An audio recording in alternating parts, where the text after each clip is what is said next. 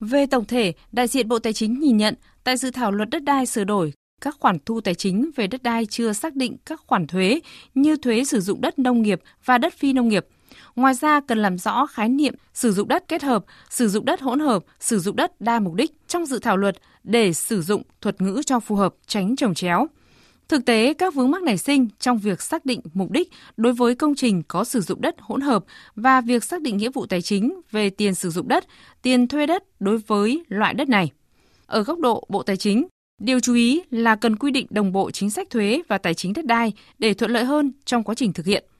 Hiện các vấn đề liên quan đến thuế và các khoản thu từ đất đai liên quan đến ba văn bản khác nhau, đó là luật đất đai, luật ngân sách nhà nước và các luật thuế chuyên biệt. Ông Nguyễn Tân Thịnh, Cục trưởng Cục Quản lý Công sản thuộc Bộ Tài chính nêu vấn đề. Về điều tiết nguồn thu từ đất thì trong này có hai nội dung. Một nội dung là điều tiết các cái khoản thu từ đất từ địa phương về trung ương và cái thứ hai thì có quy định là Ủy ban nhân dân cấp tỉnh được quyết định sử dụng cái tiền đất để hỗ trợ cho cộng đồng dân cư nơi có đất bị thu hồi và người bị thu hồi đất. Thì cái này thì có cần thiết phải quy định nó là thuộc phạm vi điều chỉnh của luật đất đai hay là phạm vi điều chỉnh của luật ngân sách nhà nước để cho nó đảm bảo thống nhất đồng bộ trong cái hệ thống pháp luật. Còn ở góc độ cơ quan trực tiếp thực thi chính sách tài chính đất đai ở địa phương, vướng mắc xuất hiện nhiều và được người dân quan tâm nhất là việc xác định giá đất, bảng giá đất.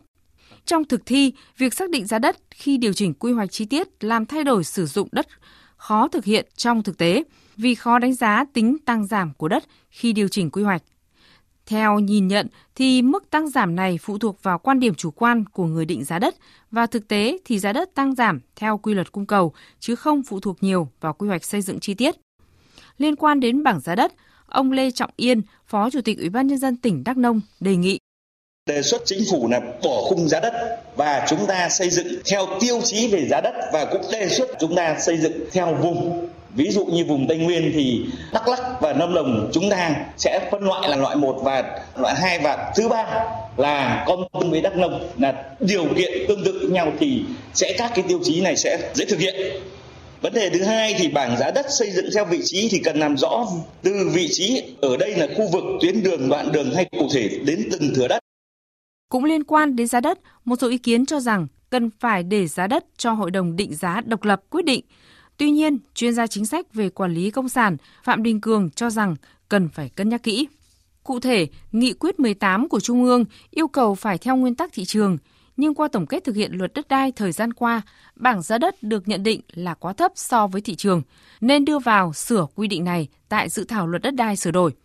Cảm giác việc sửa đổi các quy định này nhằm mục đích đẩy giá đất lên sát với giá thị trường – nhưng nếu tiếp tục xu hướng đẩy giá đất lên sẽ gây rất nhiều hệ lụy nghiêm trọng. Bởi giá đất đền bù tăng lên, thị trường bất động sản có lúc sốt nóng, lúc thì đóng băng và điều tiết của nhà nước thấp đi.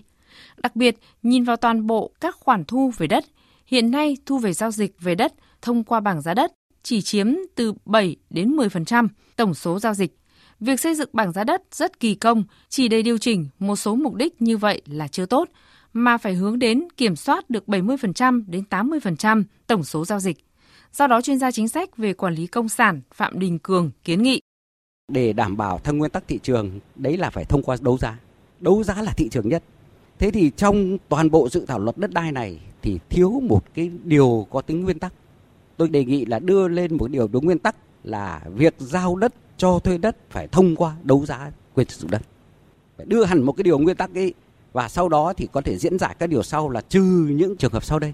Như vậy cái điều ấy phải khẳng định là giao đất cho thuê đất là phải thông qua đấu giá. Đấy là thị trường nhất. Ông Phạm Đình Cường cho rằng phải nhìn nhận rõ ai là người sở hữu quỹ hàng hóa lớn nhất thì người đó quyết định xu hướng thị trường. Theo đó, nhà nước là đại diện chủ sở hữu đất công mà đất công là phần lớn. Do đó, cần phải có tác động ngược lại, nghĩa là nhà nước quyết định giá để thị trường quay xung quanh giá nhà nước quyết định chứ không phải đẩy giá của nhà nước lên cao. Về nguyên tắc, chủ sở hữu tài sản phải quyết định giá đối với tài sản của mình khi cho thuê, chuyển nhượng, bán. Vậy nên phải xây dựng bảng giá đất để tất cả các giao dịch về đất xoay xung quanh bảng giá đất. Nhà nước là đại diện chủ sở hữu sẽ quyết định giá đất đó khi giao cho thuê đất. Còn các hội đồng tư vấn độc lập nếu có chỉ là các cơ quan giúp nhà nước quyết định giá đó sao cho phù hợp thực tiễn.